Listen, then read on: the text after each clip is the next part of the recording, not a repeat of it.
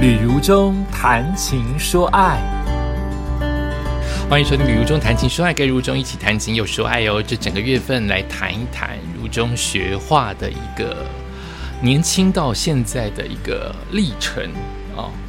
事实上，我现在是不是学画，我都不清楚，你慢慢听就知道了哈。呃，也许有一些画图专家会认为这是什么鸟啊？这这这是哪是什么学画呀？呃，上次说到从小我就画的不好看。但为什么它影响我这么深？事实上，在国中、高中，因为升学主义，到大学，我都不再碰画笔了。我在国小看到很多人很会画超人，很多人会画铁金刚，是画的真的很像，我都会羡慕别人怎么画的这么像。我有模仿偷学几步，就是不像哦。当然。铁金刚在我们当年无敌铁金刚可能有大魔神啊，无敌铁金刚木兰号，我在抓到一些重点，但以细致度来说，别人可能完成图是十分的话，我可能只抓到它的五分。别人看得出来我画的叫铁金刚，但是它不漂亮，一直不像。那国中、高中没有这个环境，都是数学、国文，不会画图。为什么我会认为我会画图呢？很好笑。我到此刻还是认为我可以画，明明我心中判断自己跟评论自己是严苛的，你画的不像，你画的不漂亮。可是为什么我有这个自信？我好像长大可以学画，或是我可以告诉别人，诶，我的画得过奖，诶，就是我这个自信从哪里来？不是得奖，真的是那一个小学三四年级范江老师，严厉的范江老师，他告诉我这幅画很好。我隐隐约约放在心目当中，就是我画的不像，可是我画的很丰富。这个丰富，我后来也慢慢有体会到，所有的东西都放上去，有时候是乱，有时候是不知所云，有时候是丰富。我就有印象，你看我现在聊天，就慢慢把一些回忆。跳出来！如果我们在当年，尤其小学生，我不知道现在小学生是不是这样。当一个画面补不满，我们不会画太阳，不会画云朵，不会画花的时候，我们很喜欢拿漂亮的彩色笔点点点在上面，像下雪一般，把整个画面点上点点点点点点。我们认为画面真美，有十二种色彩的点点点点点，不是很漂亮吗？老师说这是什么？你可以说下雨，或下雪，或星星。不都合理吗？万紫千红不都合理吗？老师都会打叉叉，或都会告诉我们这叫偷懒跟不知所云。所以我有被我这种好学生就会记住，当你硬去点点点点点点满了画面，你自己觉得很美，这一些老师或当年对我们来说是个权威，是个专家，会说你在干什么？你这是画什么？这是偷懒，就要叫你写作业，写一篇作文。你一直写说，我今天很快乐，我今天很快乐，我今天很快乐。你不说你为什么快乐，以及你没有起承转合，老师就会打很低六十分以下的分数，或是打以下、以上这样子的分数。哦，我那时候就是好学生，就记得了，不要画点点点点点。可是我为什么会把爸爸的自画像填满了丰富的窗帘、办公桌、笔、抽烟？我仔细现在想，也许是合理化。也就是说，它有必要放上去，而不是为了放上去而放上去。有必要放上去是那个香烟，也许不在手上，它会在办公桌的桌上，因为合理；或是我已经道行高到，它就是需要出现在画面的某一角，因为某感美感经验，那也合理。可是如果我没有为什么，讲不出为什么，或心里没有美感经验。乱画一支香烟出现在任何的角度，这一些专家跟老师，他们就会看看穿、看破，认为这个不合理。好奇怪哦，这就是不懂的地方。每个人的美感经验跟每个人的绘画素养都有不同，有些人就可以没有办法言说的告诉你，你这个香烟不对。同样，你画了香烟，有些人画在手上，有些人画在办公桌，有些人画在天空。有些人香烟满天飞，但就有这一些专家比我们厉害的人会说，这个香烟满天飞很对，很有味道。但也会有另外一批人说，这个香烟不对，你在偷工减料，你在乱塞。这就是美感经验。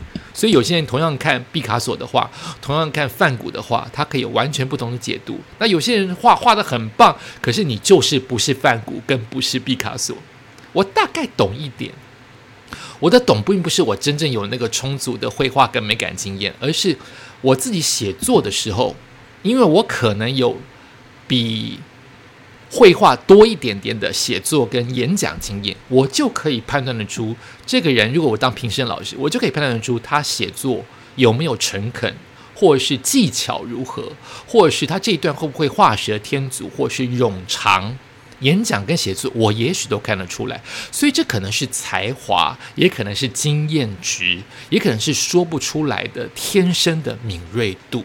所以我现在绘画很依赖老师。我的依赖老师并不是他要帮我画，而是他怎么去帮我解读我的美感经验，我有没有传递给现在这一位老师知道？也许另外一位老师是完全不同的风格，这位老师可能给我十分，换另外老师也许给我八分跟七分都有可能。但是我终究相信，毕卡索是人人都说好，梵谷是人人都说好，所以应该有一些东西。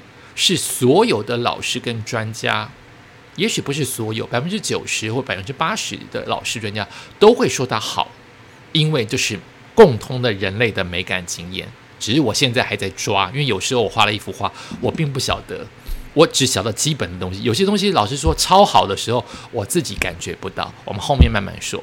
所以我就开始想说，那我从小就画的不好，可是我现在很想画。那该怎么做呢？所以我就去学。在学之前，我想到了一个经验呢，就是我居然在疫情前，因为我明显的从四十岁之后感受到，呃，台湾的活动界，我是活动主持人嘛。一方面，我离开了广播，我很依赖活动，所以我更看重活动，它是我的维生的工具。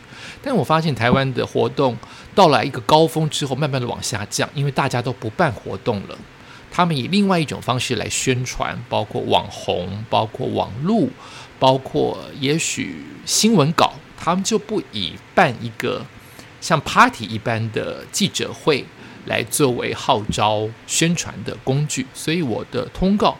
马上就面临着，也许去年，呃，当年好比二零二零二零一五年乱讲哈，二零一五年我也许一年接三百场，我到二零一六年就明显的感觉到，怎么今年只有两百场？哎，这掉很多哎，所以我开始有多余的时间，也很奇特。我当时第一个想到的事情，也不是去养狗养猫，所以人生的机遇很奇怪。也不是去学英文，也不是去游学留学。我当时想的就是，我也想画图。可是我当时的画图，我想画的是电脑绘图，诶，好奇怪哦！我此刻想也想不通，为什么是电脑绘图啊？诶，为什么啊？我什么想不起来？是不是因为我希望我的，因为我已经太久没画图了。我是不是希望我的东西可以出版？还是说我希望这是一个潮流，我要跟得上？还是说可以复制？还是我看到了谁画的东西，我觉得它修改起来可以一直修，不是像橡皮擦，或是要重画一张纸？我对于绘画的知识很少很少，所以我可能有一些羡慕别人的经验，我就去学了。我学的是。我找我的朋友漫画家大梅阳，他自己有工作室，他的当年的工作室现在应该也在啊，在新海路那个地方。哇，当年是一个呃等待都更的房子，现在应该已经得到两栋房子了。我猜那边应该已经都更了。大梅阳非常热心的，他愿意帮我，但是因为我的绘画技巧是零。我对于人体的构造，因为我也想画人，对我一直想画人这件事情没有变哦。我想画人，可是我对于脸部的构造比例都有自己奇怪的，好像画出来就像一个小孩子一般的不成熟，就是不像人体的骨骼。到现在我在画我现在上的课程，人是不像，太不像，太奇怪。所以大绵羊把我从基本学起，从脸部的比例开始，胸部、腹部、臀部、大腿，他从这么基本的电脑绘图，事实上应该要从素描开始，可是我却是从电脑绘图当中开始学我的素描。大绵羊非常有耐心，不收我任何钱的情况之下，就是我每一个礼拜找两个小时坐在那边。他们都在工作，我就是画他教给我的东西，都是基本上一张脸或者是一个身体，或者是一个局部的手部线条，我画，然后他随时可以问他，但他很忙，他其实很忙，所以我是打扰他，然后他就是一天结束之前，两个小时结束之前来我旁边做一个总整理修正，我这样子应该上了三个月到半年，我忘记了，我后来不上。真的是因为不是因为没有时间，真的是因为我没有进步。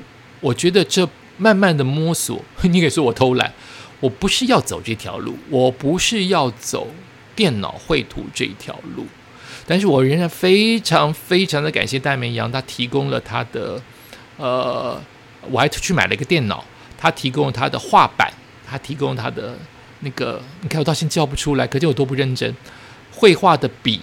那个连线的笔，以及提供我最宝贵的就是时间跟知识，谢谢大美阳。我最后也不知道怎么回报给他，因为真的是没有收费啊，纯粹就是一个热情的学生跟一个热情的老师。我有没有回报啊？我送他一个，他搬新家，我送他一个呃特制的冲浪板，好像是这样，当做一个结尾。我有点忘记，我当时走到瓶颈是半年还是也太快瓶颈了？一定有一些事情啊！我想起来了，后来我妈妈生病了，就人生的就是会有一些巧合。我妈妈生病，我去医院照顾的时间变多了，上课变成耽误我的休息时间，这也代表我学习的动机太弱了，居然会因为疲倦就不想上。所以我后来就明白的说，我们先啊。大绵羊，你当时借我的那个画板还在我这哎，我的天呐，太不认真了，居然忘记了。谢谢大绵羊，也感谢你收听今天的《雨中谈情说爱》，我们下次再见。